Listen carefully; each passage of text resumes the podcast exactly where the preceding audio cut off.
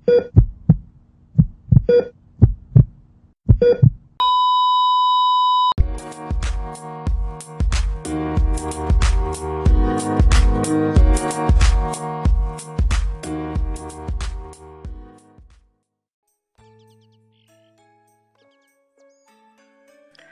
hey hey, selamat bergabung di channel BB69. Apa kabar sobat BB69? Semoga tetap semangat, berpikiran positif, dan pastinya selalu menjaga kesehatan.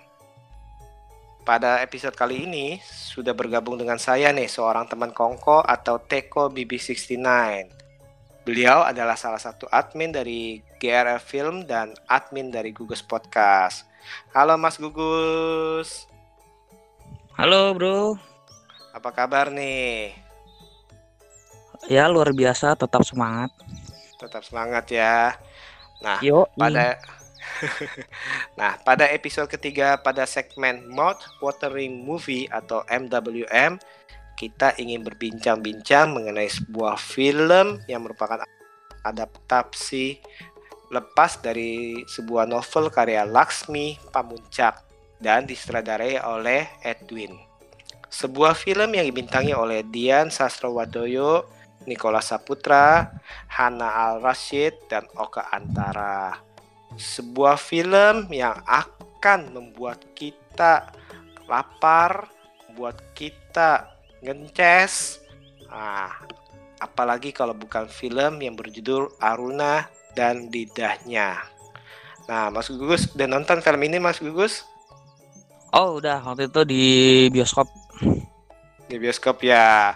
Nah, uh, dari semua film yang mengenai makanan, kenapa nih Mas Gugus milih film ini nih? Tentang makanan kenapa gua uh, milih ini? Yang pertama karena dia adalah film Indonesia ya, film dalam negeri yang cukup bagus menggambarkan tentang proses uh, pembuatan makanan, tapi lebih tepatnya ke penyajian makanan dan uh, pengenalan makanan sih, pengenalan produk makanan yang menurut gua tuh cukup beragam gitu. Terlebih kebanyak uh, makanan yang disajikan di film ini kebanyakan tuh makanan yang gua sendiri tuh belum pernah nyicipin gitu. Kebanyakan sih gitu. Jadi menurut gua ini menarik banget. Nah, kalau ngelihat dari itu kan banyak yang belum pernah ngicipin nih. Penasaran nggak? Oh penasaran banget. Dari situ gue jadi pengen ke Madura gue. Berharap kantor kantor kirim tugas ke sana ya. Iya. Tapi kalau ke Madura susah. Ke, ke Pontianak mungkin. Pontianak pasti mungkin ya ada cabang ya. Iya. Nah, eh, kesan pertama saat menonton film ini apa nih? Kesan pertama saat nonton film ini sih yang jelas kan gue tadi habis rewards re, rewatch uh, film Aruna dan Lidahnya padahal gue habis makan ya tapi habis nonton film ini tiba-tiba gue lapar lagi gue Makan lagi gak? makan lagi gue makan ini gue makan ayam bakar gue Kalau yang bakar ya. Jadi Oh. lapar lagi ya. gue langsung Jadi kesal- tadi makan ayam bakar Itu gue ngebayangin kalau dalam bioskop itu satu bioskop pada ngiler semua kali, apalagi dingin kali ya. iya apalagi kalau lagi di waktu itu aja gue langsung lapar juga tuh atau di bioskop tuh mana itu gak nontonnya malam-malam lagi jam 9 kalau nggak salah pas di bioskop tuh pertama kali itu Oke oke jadi lucu juga sih. Nah salah satu yang menarik dari film ini adalah uh, pemilihan metode breaking the fourth wall oleh sang tokoh utama si Aruna, di mana sang tokoh berbicara ke arah kamera tuh kita lihat ada beberapa kali tuh sering sih dan seolah-olah Hmm. dia berbicara kepada penonton. Nah hal ini Hmm. konon oleh uh, Mas Edwin itu. Ini sebenarnya itu katanya itu ada kepentingan untuk bikin narasi yang sebenarnya tidak bisa dikeluarkan dalam bentuk dialog. Dan sebenarnya ini Hmm. untuk lebih turut melibatkan dari penonton. Jadi penonton turut uh, berasa diajak ngomong oleh si Aruna seperti itu. Ya, nah itu kan salah satu nilai apa yang menarik tuh. Nah kalau dari menurut Mas Gugus sendiri apa nih nilai plus daripada film ini bagi Mas Gugus? Nilai plus itu yang pertama ya memang uh, cara kamera menyajikan makanan gitu. Mulai dari yang paling keren tuh sound editing itu ya pas nyipat kucluk kucluk gitu. Pas, pas cur gitu menurut juga sound editing keren banget sih menurut gua. Gitu. Dan habis itu yang memang kan uh, selain di situ memang konten filmnya kan di situ ada tentang flu burung itu sebenarnya menarik sih. Walaupun yang menjadi utama sih menurut gua bukan penugasan flu burungnya dan konspirasi konspirasi dalamnya sih lebih ke makanannya tuh emang menurut gue ini salah satu film Indonesia yang paling lezat lah gitu menyajikan uh, makanan gitu menurut gue keren banget sih sinematografinya sinematografi sama sound editingnya dikala nuangin kuah dikala motong-motong ya. Seperti itu ya keren tuh ya dikala goreng ya. Nah. dan ini apa namanya food knowledge-nya kita jadi open gitu. Oh ternyata makanan Indonesia tuh lebih beragam ya lebih banyak. Karena bukan makanan yang biasa ada di Jakarta gitu yang dihadirkan tuh. Menurut gua juaranya di situ sih film itu hmm, keren sih tuh ya jadi kita oh. iya maksudnya film itu nggak menghadirkan rendang nggak menghadirkan tempe gitu. Betul, yang betul, biasa betul. nggak ngadirin mie ayam walaupun ada mie lompat di situ ya. Tapi nggak nggak nah, nggak nggak gitu. Menurut mie ayam ada sih, sih mie ayam ada si itu pas bosnya si Desta sama si Ayu Azari itu makan tuh oh, di kantor iya, itu mie ayam tuh. Mie hmm. ayam tuh harus ada. Oh, yang nggak iya ada, ada yang nggak ada yang nggak ada mie instan. Iya iya dong iya, iya iya baru ingat gua. Ada lagi nah. yang menarik di film ini? Apa? apa pun makanannya minumnya tetap teh teh tawar anget. Coba deh perhatian detailnya deh minumnya selalu teh tawar anget gitu Nah, itu ciri khas kita ya. Iya, makanya ciri khas kita. Nah, salah satunya itu juga piring-piring itu ditampilkan itu benar-benar uh, natural ya. Dalam arti dia nggak nggak milih piring-piring yang yang bagus-bagus, tapi itu piring yang biasa kita temuin tuh di uh, rumah makan, baik itu rumah makan pinggir jalan maupun rumah makan yang menengah mau menengah, yang piring hmm. coklat, itu itu benar-benar nggak malu-malu istilahnya dalam arti nggak nggak dibuat keren-keren terus istilahnya hmm. penyajiannya pun nggak dibuat seperti seolah-olah oh ini karena film ini kita penyajiannya harus seperti bintang lima enggak tapi ya seadanya ya. natural ya. dalam ya sotonya dicampur gitu aja terus habis itu uh, nasinya begitu aja ya bener ya nggak ada food stylish lah gitu betul dan itu justru yang membuat kita relate terhadap uh, film ini. Hmm, ya. Hmm. Bu karena kerja uh, yang dia cari kan atau yang Aruna cari teman-temannya itu ya emang uh, kedai-kedai makanan yang bukan orang-orang yang food stylist yang Mas Gugus bilang ya seperti itu. Hmm. Nah pada film ini ini kan kita bisa melihat banyak hal nih ya banyak hal itu yang menarik yang untuk dibahas mulai dari bidang kulinernya, mulai dari hubungan antar manusia, dan tadi itu sekilas strategi bilang itu mengenai wabah penyakit flu burung saat itu. Nah, untuk bidang kuliner nih, uh, Mas Gugus nih dan Mbak Winda nih termasuk orang yang suka hobi wisata kuliner atau mencari-cari makanan baru gak? Ya, kalau kalau gue sih sebenarnya ya netral aja sih maksudnya gue tuh suka makan tapi kalau merujuk ke hobi wisata kuliner sih sebenarnya enggak juga. Tapi kalau cewek gue tuh emang ini hobi masak dia. Hobi masak. Iya okay. hobi masak. Hobi masakin gue hmm. hobi masak ya. Nah mencari-cari resep baru gak Hmm, iya, aku lagi banyak kayak kan aku lagi banyak libur juga nih Om. Jadi uh, biasanya aku uh, selama libur-libur kemarin tuh aku kayak nyoba-nyoba resep-resep yang ada di YouTube. Terus aku nemu di Instagram, aku aku coba kayak gitu-gitu sih. Dan uh, apa namanya, yang testornya ya Mas Gugus gitu siapa lagi? Berat badannya naik berapa kilo Mas Gugus? Hmm, jadi ya. Kamu mau olahraga? Oh, oh, mulai olahraga. Oh iya, yeah, soalnya kan ada, udah over ada, udah over. Soalnya nanti mau ada iya. acara khusus jadi harus mulai olahraga lagi nih. Oke oke. Nah uh, ada pengalaman unik gak atau berke, uh, ada berkesan nih dalam dalam dalam arti dalam berwisata kuliner? Ada gak pengalaman yang dialami oleh Mas Gugus atau Mbak Winda? Kalau aku dulu nih, kalau wisata kuliner sih kebetulan tuh pernah sih makan apa namanya pernah datang ke restoran mie Medan. Bukan restoran sih rumah makan tapi emang secara tempat tuh bersih gitu. Makanan mie Medan gitu. Dulu dulu kebetulan tulisannya mie Medan doang. Cuma kan gue nggak makan babi gitu kan Hmm. gitu. Ta- tapi gue tuh sempat sempat hampir kemakan lah intinya tuh kayak gitu. Terus Hmm. untung gue dikasih tahu sama si penjaganya eh, si kokinya mas ini Hmm. tapi Mang, lupa ngasih tahu kalau ada apa namanya ada kandungan babinya. Oh oh gitu. Ada nggak mie yang nggak ada babinya? Ya kalau mie Medan mah ada babinya semua gitu. Kalau di sini ada babinya semua. Oh gitu. Ya intinya terus gue nggak jadi gitu. Cuma Hmm. misalnya tuh gue udah tuh close banget gitu. Hmm. gue pernah kalau pengalaman pahit gue pernah tuh. Makan gue baru ingat. Gue lupa ya waktu itu kayaknya tuh manasin ayam cuman gue nggak nyadar sih cuman terus tiba-tiba ada udah busuk atau ada belatungnya Ayam.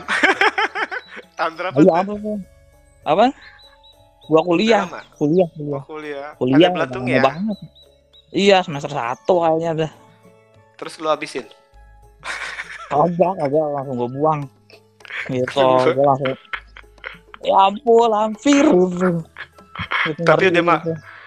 Tapi sempat kemakan dagingnya ya? enggak enggak cuma Oh, tuh sempat. gitu loh di depan juga. gitu iya gue baru ingat tuh oh iya deh itu Oh. itu pengalaman pahit ya nanti lebih ke pengalaman pahit kan Mm, mm, mm, mm. Nah, kalau dari Mbak Winda, pengalaman apa unik atau pengalaman unik atau pengalaman tidak enak atau pengalaman yang paling keren malah apa nih?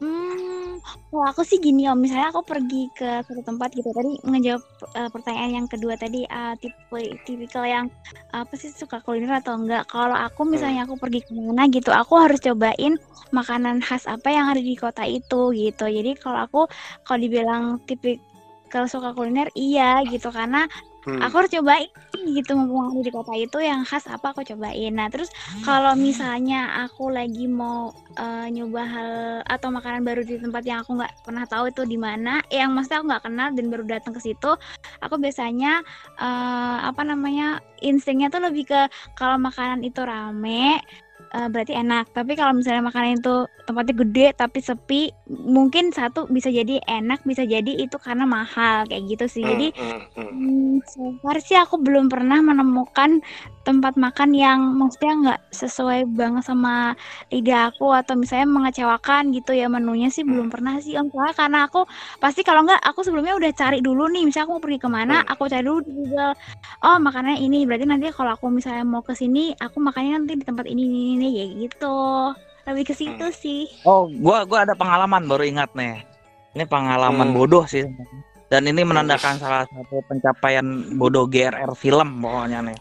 GRR film, oke. Nah, sekalian gua mau promote GRR film itu sebenarnya YouTube-nya ada cuma satu episode seumur umur satu episode jadi dan di situ ada ada perjalanan tentang eh, mencari cilok Pak. mencari cilok Bandung dari hotel jalan Hmm. kaki gitu si berdua sama si Reja kan Eh, sampai di Jalan Braga ciloknya nggak ada. Padahal gue dari dari hotel hotel gue waktu itu dekat itu dekat Ciwok sampai Eh. Jalan Braga jauh banget. Satu jam gue jalan kaki, ciloknya nggak ada. itu satu jam buat buat konten ya sebenarnya ya. Berharap Buat dapet konten, buat gitu. konten ada kok. Searching aja. Oke oke oke. Nah ini menarik nih.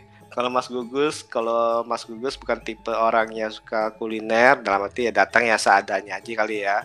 Nah kalau si. Mbak Wi- eh, kalau Mbak Winda itu eh, justru misalkan kalau pergi ke dalam kepada suatu eh, wilayah baru atau tempat baru, Pak biasa itu akan mencari informasi dulu tentang makanan-makanan yang enak nih, seperti itu ya. Nah kalau Mbak Mbak Winda kembali ke Mbak Winda, lebih percaya Google apa nanya temen? soal eh gue mau misalkan eh gue mau ke Malang nih yang enak di mana aja sih eh gue mau ke Semarang nih yang enak di mana aja atau uh, by searching Google Eh, lebih ke Google soalnya kan kalau tem kalau gini mas aku kalau lidahnya temen kan belum tentu sama-sama kayak aku ya gitu. Jadi Hmm. menurut aku lebih percaya ke Google. Terus kalau Google itu kan jelas ya dia ngasih taunya ke tempat mana gitu. Misalnya ada 10 tempat terenak di Malang gitu. Ya udah berarti aku harus cobain di salah satu tempatnya itu. Atau misalnya 10 10 harus aku cobain kayak gitu. Tapi tetap Google sih om. Referensi yang paling utama. Misalnya kan uh, di Google muncul ada 10 nom- dari nomor satu paling atas ke nomor 10 itu paling bawah. Tapi ternyata di temen ngomong ini justru yang paling enak itu yang nomor 10 nah kamu milih yang nomor satu apa nomor 10 kalau suruh pilih salah satu? Jadi Google bilang nomor satu tapi teman bilang ini nomor 10 loh yang paling enak yang sebenarnya nomor 10 nah kamu kalau suruh pilih satu kamu pergi ke mana? Percaya Google apa percaya teman kalau udah eh, apa namanya kayak gitu lebih eh, percaya temen deh. Soalnya kan dia udah ngerasain masa sih gitu oh ya deh nah kalau misalnya nanti aku zong berarti baru pindah ke nomor satu gitu. Bukan karena ini di sharing di podcast nanti teman-teman kamu uh, dengar jadi teman-teman oh gitu ya. Bukan. Enggak sih. Enggak sih. Enggak ya. Oke oke oke menarik menarik. Nah di dalam film ini kan banyak sekali diperlihatkan makanan-makanan baik yang benar-benar asli Indonesia ataupun yang sudah ada pengaruh dari luar nih. Seperti tadi itu ada sop buntut nasi goreng soto ayam lamongan rawon rujak soto campur lorjuk coipan bakmi kepiting pengkang dengan sambal kepa terus ada kacang kowa dan lain-lainnya. Bahkan kue-kue yang kecil pun kue basah pun ditampilkan nih seperti lemper dan lain-lain. Nah misalnya Mbak Winda dan Mas Gugus nih disuruh menyebutkan tiga makanan Indonesia yang menjadi favorit Eh, Mas Gugus dan Mbak Winda itu apa? Dari terbawah nomor 3 sampai nomor satu teratas. Siapa dulu? Ya udah aku. Kalau aku nomor tiga itu ayam bakar. Ayam bakar tapi sambelnya tuh kayak ma pedes manis gitu. Itu nomor Pedas tiga. manis. Ah, Ah, makan di rekomendasinya makan di mana Rekomendasinya sih Bang Daman pokoknya. Bang Daman mana ya Bang Daman itu di Bang Soalnya daerah mana Jatiwaringin Nasi Waringin dekat rumah gue. Pokoknya searching aja Bang Bang Daman atau enggak Bang Idaman gitu. Soalnya dia Di- kayak di pleset-plesetin tapi ada i-nya gitu, Bang Bang Daman Idaman gitu pokoknya deh. Oke oke nanti coba di searching di Google atau di searching di ojol Oh, oh. mungkin ada kali. Oh, ojol ada, ada dia open GoFood dia. Oh ada ya. Wow ini sekalian promosi nih ke Bang Daman nih Iya, katanya enak.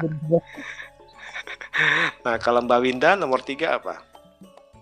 Aku sesuatu hal yang berbau eh, bakmi kayak gitu bakmi ayam boleh bakmi goreng bakmi asal nggak bakmi rebus nah bakmi goreng sama bakmi ayam tuh nomor tiga Jadi bakmi ayam tapi nggak pakai kuah.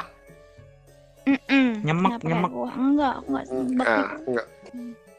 Jadi suka yang kering ya. Bakmi goreng atau bakmi ayam tapi nggak pakai kuah. Nah eh, ada favorit nggak di mana? Oh, pasti ada. bakmi golek sama kalau nggak di tawan nah itu enak banget ininya bakminya Bakmi golek dan bakmi tawan ya. Kalau tawan sambal kacangnya enak tuh. oh iya Tawan belum belum coba Nah, Oke, bakmi golek sama bakmi di tawan. Nah, nomor dua dari Mas Gugus apa nih yang paling enak? Nah, kalau kalau kalau Winda itu ada juga sebenarnya bakmi. Kalau itu kan yang merek tuh. Ada yang Hmm. non merek tapi pokoknya tuh situ mulu. Itu namanya bakmi muncul di Cilengsi. Nah, kalau kalian orang Cilengsi, nah itu ke mie muncul dia cabangnya di mana-mana tuh. Bakmi muncul. Eh? Iya, cabangnya dua. Sama dekat kantor ya. di mana-mana. Oke. Dekat kantor. Kenapa? Kenapa suka? Apa karena deket kantor atau emang suka aja? Cilengsi jauh sebenarnya, tapi kita sendiri huntingnya sampai ke Cilengsi ya waktu itu ya. iya Iya. Kenapa suka? eh, ada itu apa tetelan ya sama sama kayak ceker ya? Bumbunya tuh beda sih menurut aku dari mm, bakmi ayam yang lainnya gitu. Nggak tahu sih kayak gurih gitu ya, gurih sama manis gitu loh. Dia lebih ke cenderung gurih sama manis. Cuman ada apa ya ya tadi yang menariknya adalah ada tetelannya dan tetelannya itu tuh beda sama tetelan yang lain kalau yang lain tuh menurut aku tetelannya itu biasanya banyakkan lemak atau gajinya gitu susah ya Om. susah ditelan Nah Hmm. kalau ini tuh lebih Hmm. kayak tulang-tulang lunak gitu loh. Jadi pas dimakan tuh Hmm. masih masih bunyi gitu, masih crunchy gitu. Oke. manis. Tadi namanya Hmm. mie apa? Cileng di Cilengsi? muncul mie muncul mun- cilang Mie muncul Cilengsi. Nah, nanti orang-orang yang dari Cilengsi silakan melipir ya. Nah, Iya. number one. eh nomor dua belum Ah, nomor dua. Nomor dua apa? Nomor dua. nasi goreng kambing gua nasi goreng Nasi goreng kambing kambing. Harus kambing ya. iya kambing gua pokoknya nih kalau ada tukang nasi goreng nggak ada menu kambingnya kan suka tuh pokoknya tuh suka tuh ada kayak tukang nasi goreng seafood atau apa tuh yang yang biasanya Chinese food atau ya yang rame-rame tuh kadang nggak ada tuh menu nasi goreng kambing ya gua Hmm. mesan gitu diadain gitu. Maksudnya gimana lah dirancang gitu nasi goreng ada kambingnya gitu. Biasanya mau Hmm. atau kan biasanya di mie Aceh kan suka ada kambingnya tapi nasi gorengnya suka nggak ada kan. Nah itu nasi goreng kambing bi- biasanya gitu gua Yang favorit di Nah, mana? favorit itu pokoknya tuh gue lupa merek apa? Menurut gue tuh paling enak tapi gue sendiri sebenarnya baru dua kali makan di sana gue nah itu salah satu contoh di tempat yang nggak ada nasi goreng kambingnya tapi kebetulan tuh dia ada pokoknya ada kambing gitu tapi nggak ada Hmm. menu itu. Tapi pas gue rasain wah gila enak banget. Ada pokoknya di dekat Jati Sampurna pokoknya Dekat Jati pelanggan Sampurna Jati ya. Sampurna nah, dekat rumah gua. Pokoknya itu dari dekat Universitas Mercubuana lah. Nah searching tuh. Nah, jangan-jangan ayo para mahasiswa Mercubuana nih kayaknya mungkin tahu kali ya. tahu harusnya. Itu terkenal kok tempatnya bagus kok gede. Tempat parkiran mobilnya tuh gede parkiran mobil pada motor motornya. Nah, Paling paling paling nanti searching aja nasi goreng kambing dekat Mercubuana mungkin kali ya. oh, kalau searching gitu mie Aceh mie Aceh kalau searchingnya Oh, mie mie Aceh Aceh. Oke, Ah. mie Aceh deh. Oke. Nah, nomor dua kalau Mbak Winda gimana Mbak Winda? Kalau aku eh, suka makanan eh, yang nomor dua adalah sate Ponorogo gitu.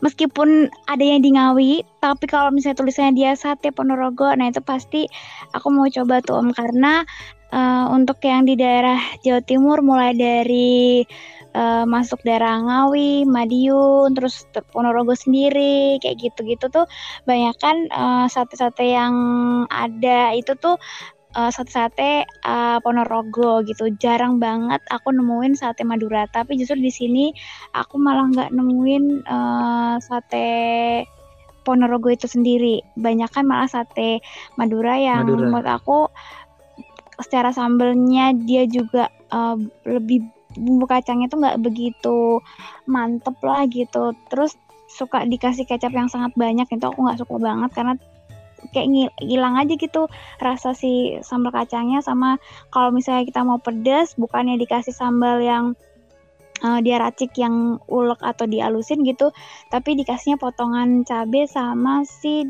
eh, bawang merah itu nggak suka banget Hmm.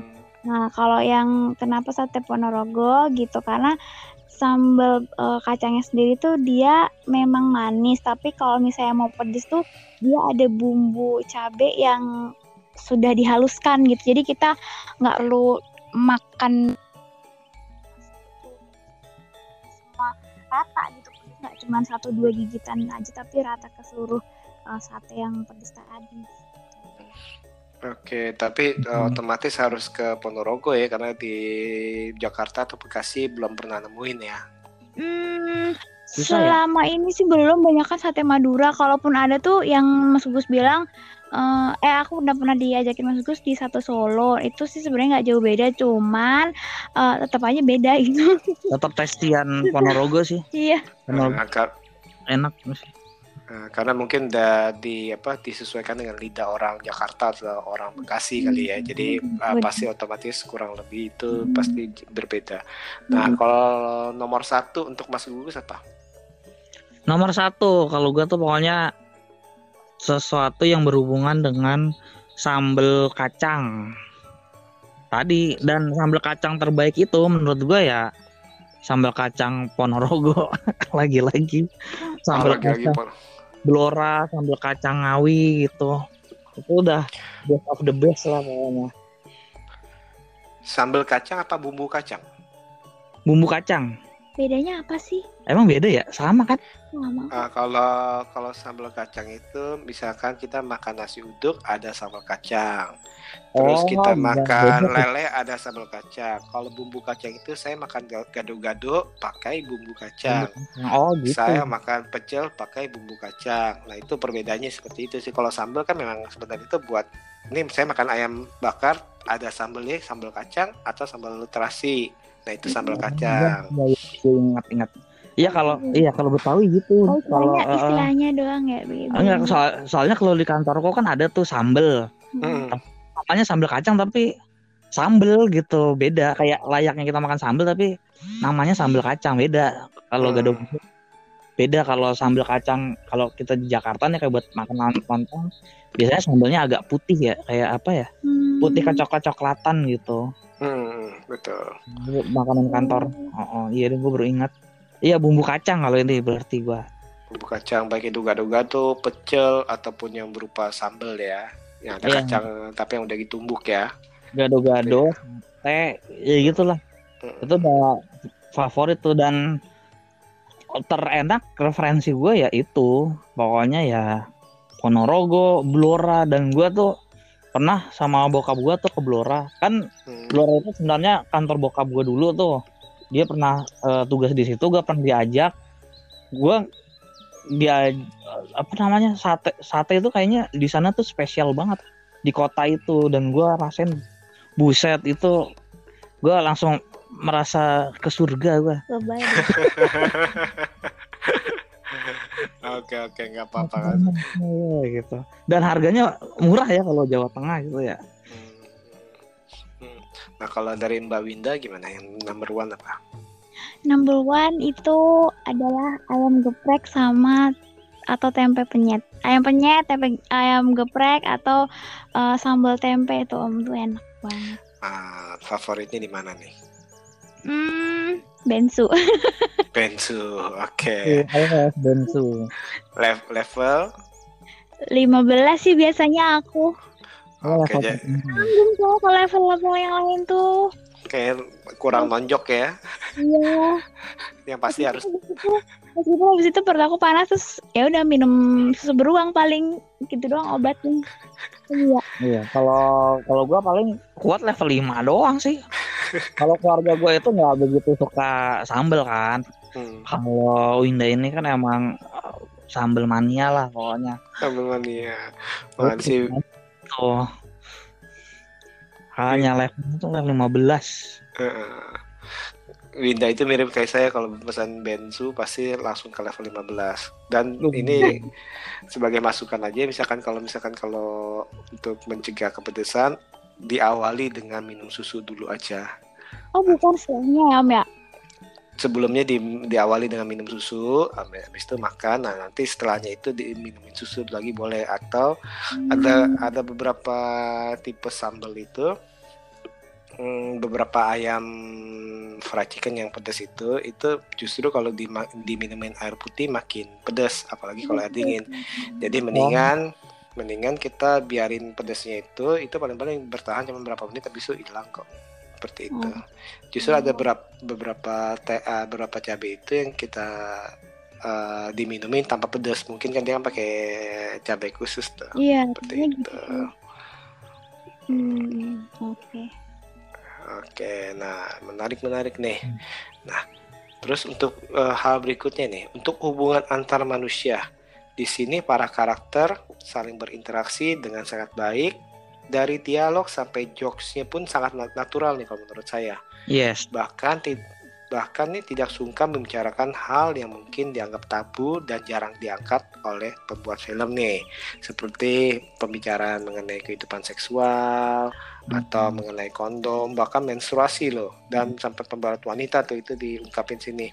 Tapi hal itu sih walaupun beresiko namun tetap ada. Karena kenapa? Kalau menurut saya sih hal itu ya mungkin natural dibicarakan oleh uh, para sahabat yang memang sudah dewasa. Itu menjadi gambaran bahwa ini mereka itu udah bersahabat mm -hmm. uh, dan mereka itu udah, udah dewasa. Itu hal-hal yang paling simpel aja mereka mereka bicarakan. Nah selain itu kalau menurut saya ini drama percintaan uh, nya juga terlihat itu cukup dewasa dan tidak lebay. Hmm.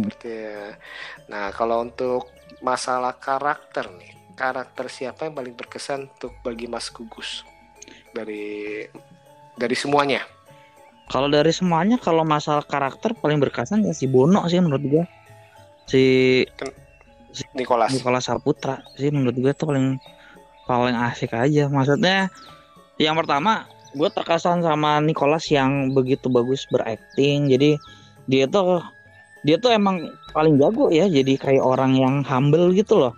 Orang yang hmm. yang asik gitu yang yang kayak temen tongkrongan gitu kan. Di tengah mukanya dia yang kebule-bulean dan tampan dia tuh cukup bagus dalam berakting layaknya orang tongkrongan. Kayak biasanya teman-teman tongkrongan dan dan di ini digambarkan dengan bagus gitu. Dan dialah yang ngebuat ya Aruna dan Hidahnya itu hidup gitu tanpa hmm. nggak akan hidup itu film menurut gua hmm. karakter itu dengan celotehan-celotehannya yang candaan-candaannya yang guyonannya yang khas ya, mm-hmm. yang benar-benar mungkin bisa bilang itu sehari-hari kita lihat juga ya, dan bisa di acting, ah, maksudnya bisa diperankan oleh si Nicholas itu dengan baik sekali ya. Setidaknya tuh di film ini gue nemu nih ada satu sisi di mana kalau gue bayangin ya lebih bagus Nicholas memeran dibandingkan Raditya Dika eh sorry siapa namanya? Reza Hardian gitu. Soalnya kan Reza Hardian tuh kayak dicap orang yang serba bisa berakting kan. Tapi kalau hmm. gue berhayal gitu oh peran Bono nih cuman bisa di di apa nih diperankan Nikola Saputra nih gitu. Kayaknya kalau Reza Hardian yang memerankan kurang oke okay, gitu. Kalau gue ayah hmm. nah, gitu hmm. itu dia berkesan hmm. menarik menarik. Nah ada salah satu karakter juga yang membuat misteri nih yang waktu yang tadi saya sempat ngomong tuh ke Mas Gugus tuh yang namanya oh, iya. Pak Musa ya. Nah sosok karakter ini kan pasien. Di satu saat, saat itu pasien itu kan diwawancarai oleh si Aruna dan oleh uh, temannya si Fahri ya Nah, dia kan lagi sakit, terus habis itu dia cerita mengenai sakitnya, terus mengenai makanan uh, soto Lamongan yang dimasak oleh ternyata itu a, almarhum istrinya. Oh, iya. Nah, namun setelah itu pas malam uh, si, uh, pas uh, scene malam hari, pas si Bono itu pergi dan ikut dangdutan tuh si Bono sama si Nat ya, Nah. ikut dangdutan ternyata itu jumpa dengan sosok yang iya. mirip dengan si Pak Musa. Iya iya iya. Nah, bah bahkan Pak Musa itu di atas perahu itu perahu itu dia sempat dansa dengan seorang uh, tua wanita tua yang mungkin bisa bilang itu istrinya. Iya benar. Nah, nah namun pas uh, selaras dengan jalannya itu uh, scene itu si Aruna ditelepon dari rumah sakit. Ternyata itu Pak Musanya meninggal. Hmm. Nah, saat pas pas saat ditelepon meninggal itu saat si Bono juga pulang. Nah hmm. ini tanya tanya nih apakah itu sosok yang sama Pak Musa? Nah, um. Wah itu aneh sih menurut gua. Pertama nih ya, pertama itu kan si siapa Bono sama si Nat itu kan pengen naik beca tuh. Tapi hmm. Tapi kayak nggak ada uang cash kurang kan. Habis hmm. itu dia kayak diajak sama sosok Pak Musa tuh. Udah gitu kan kemunculnya dia naik naik beca juga serem banget kan? Betul dari dari tiba-tiba dari, dari kabut istilahnya. Dari kabut gitu kan. Ayo gitu. Gile maksudnya itu ini aneh banget sih ini ada satu scene aneh banget.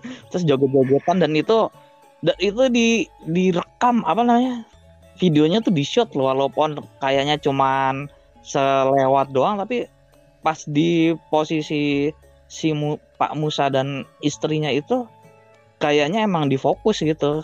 Kameranya tuh difokus. Sebentar perlahan baru difokus ke Nat sama si Bono kan. Udah, Nah, nggak ada penjelasan apa karena itu ya apa jangan-jangan tuh ada makna tersendiri tuh tentang arwah dan dan arwah tuh kalau di sana ada budaya apa gitu. Kalau arwah itu kalau dinaikin tuh mungkin eh ma- mabok sama dangdutan kali. Nah itu, itu. gue nggak tahu gue itu emang Nah, yang pertama itu yang, yang gue perhatiin, ini kok emang nggak ada orang lain selain tukang beca itu sama ibu itu yang ya, tukang beca yang ngebawa tanda kutip oh, oh, sosok mirip Pak Musa itu dengan ibu yang yang tanda kutip itu mungkin istrinya Iya. yang yang berinteraksi dengan sosok tersebut. Mm-mm. Nah, itu antara bingung nih apakah sebenarnya itu mereka itu nggak ngeliat itu atau secara keseluruhan scene dari dangdutan itu sebenarnya itu ilusi doang karena mabok.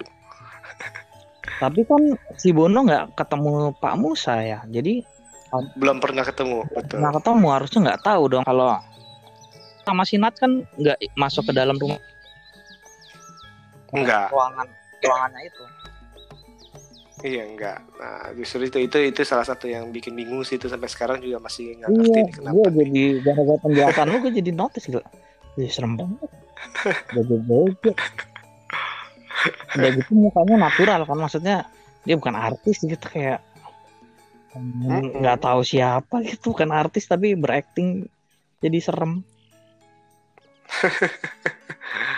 Oke. Nah oke itu nanti kita lupakan aja daripada nggak bisa tidur. tapi ini film film Aruna menurut gua ya kayaknya ada sin-sin simbolisme deh. Kayaknya ya soalnya yang waktu Hmm. si si siapa? Fatir siapa namanya? Si Oka Antara itu sama si Sinat kan pernah tuh Sinatnya kayak minum air air sungai itu nggak salah tuh ya Itu si nanya mimpi. Mimpi ada dua mimpi. Yang pertama itu dia mimpi di, eh, dia makan jeruk. Tapi jeruk itu dia nggak ngomong asam, dia ngomongnya asin. Nah, eh, mimpi keduanya adalah si Aruna itu minum air laut pakai sedotan panjang banget. oh, tapi Pas kita Hmm. pas ditanya itu bukannya bukannya asin tapi dibilang tawar. eh tawar ya ya Nah, nah, tapi sih pas abis kedua scene itu kalau diperhatiin itu malah setelah itu setelah bangun itu malah masalah antara Aruna mulai ada masalah lagi tuh. iya iya Mulai ada masalah dengan si ini. Tapi saya sendiri masih belum belum ngerti sih kenapa apa nih yang membuat asam jadi asin, asin jadi tawar. Nih Hmm. maksudnya apa nih? Ap- apakah perpindahan dari dari apa pergolakan hati saya yang Hmm. mewakili rasa seperti itu. Itu masih masih belum belum ngerti sih Hmm. saya sih sampai saat ini. karena film apa nah kalau film Indonesia sekarang nih yang kayak dua garis biru mungkin keluarga cemara itu kayaknya ada pesan-pesan gitu deh pesan-pesan yang simbolik simbolik gitu deh Mm-mm, kayak gu- dua garis biru itu yang jus jus strawberry. ya mungkin 20 Step of May itu juga ada. Mungkin kenapa di situ ada tangan gitu. Pokoknya tuh kayaknya film zaman Indonesia zaman sekarang tuh mencoba memasukkan unsur abstrak di dalam adegan deh. Kayaknya ya gitu. Aruna ini gitu Nah, berikutnya kita masuk ke perihal wabah nih yang diangkat yang yang waktu itu kan flu burung. Nah, ini kebetulan banget nih kita ini lagi ngalamin uh, pandemi COVID-19 ya. Mm-mm. Nah, kalau di situ kan ada ada dua dua dalam arti dua kubu. Yang pertama adalah orang-orang yang tanda kutip itu seperti paranoid Hmm. me- menyikapi hal pandemi apa menyikapi hal flu burung itu. Mm. Sedangkan yang satu sisi itu yang para peternak itu seolah-olah acuh nggak acuh tuh. Hmm. Nah, sama seperti pada saat ini nih, ternyata itu ada yang benar-benar ketakutan, tapi ada yang yang benar-benar cuek banget nih. iya Bener ya. Nah, kalau menurut terus habis itu adegan yang paling saya ini, yang paling saya uh, mukul sih saya telak sih dalam arti ada adegan di mana yang yang orang tua dari anaknya sakit itu memulangkan anak tersebut. Kenapa? Uh, karena dia berprinsip bahwa uh, penyakit itu adalah anugerah. Anugerah malah jangan dianggap jadi apa namanya jangan dianggap jadi bencana gitu kan.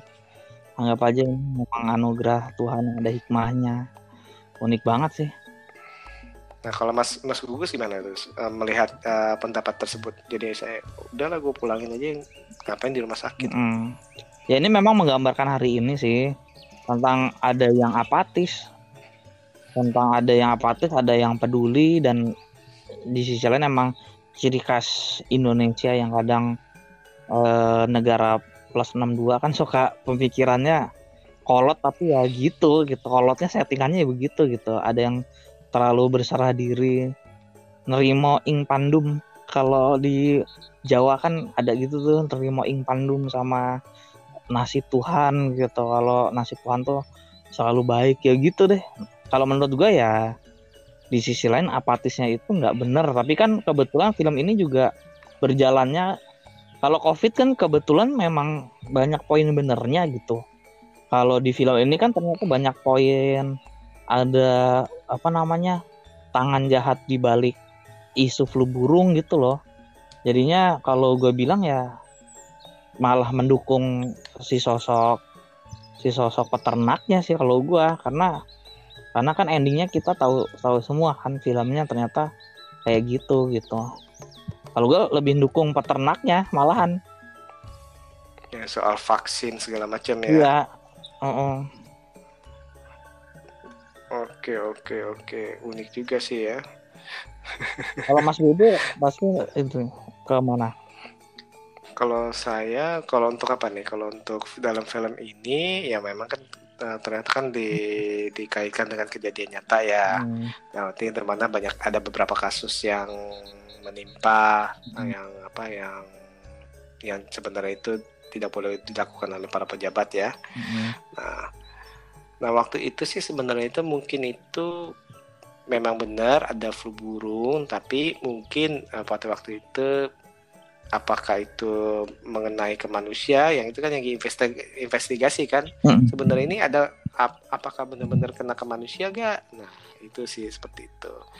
Uh, tapi overall sih yang pasti itu uh, saya ngambil sisi tengahnya sih jangan terlalu paranoid kayak yang apa peran yang diperankan oleh si Oka kan jangan hmm. terlalu paranoid tuh harus ini harus itu tapi jangan juga terlalu cuek aja hmm. itu kalau kalau menurut saya seperti itu soalnya ini kalau kalau menurut pendapat gua pribadi sih di kampungnya itu yang di kampungnya Surabaya tuh sebenarnya rumah sakit itu udah udah udah mengkonfirm gitu tidak ada apa-apa gitu. Bahkan yang di Madura kan juga bilang nggak ada apa-apa cuman kan yang dari pusat nih yang yang menebarkan isu gitu. Kalau mm-hmm. dari dari situ sebenarnya kalau di daerah nih dia udah punya penelitiannya sendiri gitu. Ini nggak ada nggak ada korelasi nih terhadap wabah flu burung gitu. Tapi emang dari pusat kan karena ada uh, kepentingan. kepentingan yang mungkin tidak baik jadinya malah diinvestigasi yang sebenarnya si orang-orang daerahnya ini udah tahu dari awal gitu nggak ada apa-apa gitu. Jadinya tuh tenang aja gitu. Menurut gue sih gitu. Soalnya kan yang mengkonfirm nggak cuman warganya nggak cuman peternaknya aja tapi dari pihak rumah sakit bahkan dari dari kayak e, bupati atau apa ya mungkin kayak kelurahannya sendiri udah udah konfirmasi gitu. Hmm gitu sih nah berikutnya nih. Uh. ini uh, per, uh, pertanyaan mungkin pertanyaan terakhir nih. Hmm. tapi ini cukup pribadi. Ya, nah, kita menget kita mengetahui rasa itu ada manis pahit asam asin plus pedas. Yes. Seben uh, Oke, okay. sebenarnya cuma ada ada manis, asam, pahit, asin, mm -hmm. tapi ada pedas juga. Mm -hmm. Nah, sekarang gambarkan bidang kehidupan gugus uh. Den dengan rasa. nah, Mbak Winda ada nggak sih? Menurut ayang aku pedas, manis, asin. nah, oke, okay. belum sekarang bidang pekerjaan Anda saat ini. Oh, bidang pekerjaan. saat eh, ini pertanyaan pertama bidang gambarkan bidang pekerjaan anda saat ini bagi anda itu rasanya apa Wah, kalau sekarang nih, hari ini ya. Hmm, Oh, hmm, saat ini very sweet. Manis. very Wah, lu ini the best pekerjaan yang gue dapetin nih. Hari ini ya. Anyway, gue nih karyawan baru di sini. Gue tuh bersyukur banget Oh. dapat yang ini gitu. mungkin masih masa-masa bulan madu ya Bulan di dalam pekerjaan Iya. Sebenarnya nggak gue Hmm. bulan sih. Hmm. Tapi kan gue punya, Kalau- gue punya itu lima tahun yang luar biasa dengan pekerjaan sebelumnya ya ya enggak Mm-mm. dulu tuh aku sama ini satu tim satu kantor yang sama Oke oke oke ya kan justru karena satu kantor sama jadi itu luar biasa ya. Oh, nah kalau Mbak Winda gimana Mbak Winda? Gambarkan bidang pekerjaan anda saat ini Eh, bagi anda itu rasanya apa? udah hampir kayaknya Om soalnya kan aku udah pernah manisnya udah, pedesnya udah, Hmm. udah. Jadi oh ya udah sekarang Nggak tinggal bosennya. Mau anak aja. Ah, Udah tinggal bosennya aja gitu menurut aku. Tawar ya kalau gitu bukan pahit tapi hambar Iya, tawar. gitu. soalnya nggak ada aku Oh, posisi. Oh ya harus mundur karena satu dan iya lain hal ya. ah. Oke, sekarang pertanyaan kedua, bidang kehidupan keluarga Anda, keluar Mas Gugus. keluarga ya apa ya manisnya ada pahitnya ada gimana ya nano nano lah kalau keluarga Keluarga Nah, Nano crowd. saat ini ya. Hmm. Kalau Mbak Winda, Oh, hmm, kalau menurut aku sih uh, sekarang tuh manis soalnya uh, aku mau nikah ini kan otomatis kayak apa ya uh, dan aku dekat. sama mereka juga uh, makin kayak deket aja gitu jadi kalau sering kangen sih malahan karena jauh tuh. Jadi terus kayak gimana ya? Aduh jadi nikah nggak ya? Gitu-gitu aja sih Kenapa jadi nikah nikah gak? nggak ya? Gitu. Maksudnya wah ya aku masih apa ya kayak eh apa ya kayak kayak pengennya sama orang Was-was. tua terus gitu loh. Gimana ya? Perasaannya campur aduk deh. Tapi sekarang kalau aku sama keluarga aku sih lebih manis karena ya tadi karena aku udah jauh iya. Terus mau menikah sebentar lagi ya jadi kesannya kayak makin deket aja gitu. Hmm, jadi apa sekarang ini lagi pengen diklonin terus ya sama orang tua ya Iya. karena sebentar lagi kan akan menikah ya. iya Oke, berikutnya gambarkan bidang kehidupan persahabatan atau sosial Anda dengan eh, rasa saat ini. wah persahabatan sih ya apa ya bergairah pedas ya apa Pedas, dong? pedas yang de- pedas de- pedas dalam arti positif atau negatif nih? dalam artian positif maksudnya gua pedas ya Jadi kalau kayak kita makan Iya. nasi padang kan pedes tapi kita nambah Iya. nasi. Nah, ya gitu lah kan sahabat ngebuat kita tuh jadi apa namanya ya?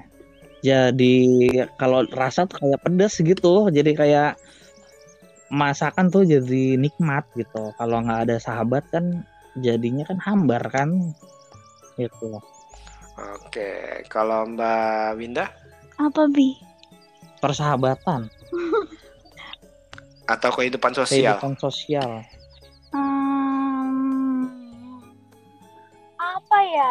Aku sih orangnya ansos sih ya.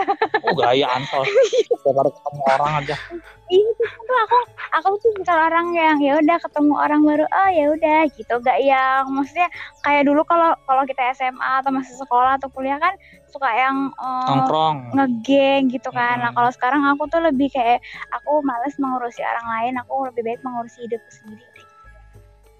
Mengurusi suami, calon suami. Iya, Maaf. lebih penting semuanya sih yang penting-penting aja gitu om. Jadi aku sekarang males kalau misalnya uh, aku tuh cuman punya sahabat deket uh, di kantor cuman tiga. Dan itu ya apa ya yang satu frekuensi aja. Jadi aku kalau misalnya mau temenan deket gitu sama orang ya yang harus se- se- sefrekuensi sama aku. Contohnya dari oh, hobi Nah. hobinya misalnya oh senengnya makan pedes ya udah. Jadi kalau misalnya pulang kantor kita makan bareng gitu nyari makanan yang pedes kayak gitu-gitu sih dimulai dari situ. Nah nanti bisa kayak oh nyambung nih Hmm. ngobrol apa segala macam kayak gitu. Udah Nah, oke oke oke, mantap. Nah, berikutnya. Gambarkan dengan empat macam rasa itu lima macam manis, pahit, asam, pedas, asin di bidang kehidupan cinta. Wah. Ya mana-mana lah pasti lah ya. Loh, saat ini harus pilih salah satu. Kalau lagi coret manis gimana? Manisnya nggak boleh ada nih. Manisnya nggak boleh. Hmm. Apa Hun? nggak tahu Hmm, asin kali asin. Asin. asin Karena kan berkeringat, kita Ah, harus banyak melakukan persiapan dan lain sebagainya. Kalau asin itu darah tinggi. Oh, kan darah tinggi ya. Mm-mm, manis diabetes gimana Manis diabetes. Pedas, yang paling bener pedas sih makanya karena aku bilang oh pedas. iya pedas. Pedas itu membuat bergairah, tapi nggak membuat penyakit ya. Betul. Pedas, Pedas tapi level 5 ya. pedas tapi level 5 gitu. Yang paling Oke. pedas sebenarnya sih iya ya, pedas. Oke, oke, oke. Jadi seru juga ya. Oke. Nah, eh, hidup ini seperti yang kita ada di film ini dikatakan bahwa hidup ini seperti makanan nih. Dalam satu piring kita bisa merasakan pahit sepahit-pahitnya Yuk, atau asin seasin-asinnya kalau dimakan sendiri sendiri. Mm-mm. Sehingga sepertinya nih kalau menurut saya segala sesuatu di dalam kehidupan kita jangan hanya memandang satu persatu saja keadaan atau kejadian yang terjadi dalam hidup kita. Akan ke- tapi kita kadang sekala atau sering kali harus melihat secara keseluruhan agar kita bisa menikmati dan menilai kehidupan kita berharga. Seperti itu. Cukup bijaksana gak? Biasanya itu katanya Bono itu. Nah iya, kan saya tadi bilang ini quote-nya yang di film ini. Iya. Oke deh, terima kasih nih Mas Gugus sama. Mbak Winda nih untuk menjadi teman kongko BB69 nih. Kira-kira ada yang mau disampaikan kepada sobat BB69 nggak? Kalau ya kalau gue ya istilahnya ya memang sih makanan itu menyatukan ini sih. Makanan itu bisa menyatukan perbedaan ya. Jadi kan salah satu katanya si Nat ya. Kita bisa berbeda. Oh iya, nah ini nih. Makanan itu bisa menyatukan perbedaan, tapi makanan itu yang memperkenalkan perbedaan kepada orang lain gitu. Itu makanan gitu. Jadi misalkan eh misalkan nih misalkan gue sama lu bisa misalkan beda agama gitu kita bisa lihat Hmm. dari makanannya. Misalkan kalau gue mungkin muslim gue nggak makan babi gitu kan. Tapi ini ada teman lain yang sangat mengagungkan misalkan minuman wine misalkan. Dari situ kita saling mengenal tapi dalam hal yang sama-sama positif gitu. Tapi nanti di tempat lain oh ada yang dia tuh nggak makan sapi karena sapi itu Mm-mm. gitu. Berarti oh ini mengenalkan oh ternyata makanan itu eh, mengenalkan satu perbedaan tapi dengan cara yang yang baik dan sederhana gitu. Atau enggak mungkin ma- makanan memperkenalkan apa ya budaya gitu. Orang Papua makanannya sagu gitu kita makanannya beras. Nah ternyata ada historical historical tertentu. Oh ternyata di situ ras juga bisa diperkenalkan dari eh, jenis makanan. Tapi jadi sweet gitu gitu. Apa memperkenalkan satu perbedaan antara satu dengan yang lainnya kalau lewat makanan tuh jadi jadi kayaknya tuh lebih menyenangkan gitu lebih lebih sama-sama pengertiannya tuh jadi lebih masuk gitu kalau lewat makanan kalau menurut gua sih Oke oke mantap. Oke. Nah Mas Gugus misalkan kalau pengen eh, lihat-lihat review film atau mendengarkan podcastnya ke mana nih? Oke, kalau gua ya kalau Spotify atau Anchor atau Google Podcast, eh ke Apple Podcast gitu, itu di Gugus Podcast. Instagram di GRR Films. Oke, itu channelnya banyak juga tuh bahasan-bahasan filmnya ya. Iya. kebetulan masih film doang nih. Oke, sekali lagi untuk sobat eh, BB69, terima kasih untuk mendengarkan episode kali ini uh, dan kita akan berjumpa di episode selanjutnya tentunya dengan tema yang berbeda. Oke. Oke, see you. See you. Thank you.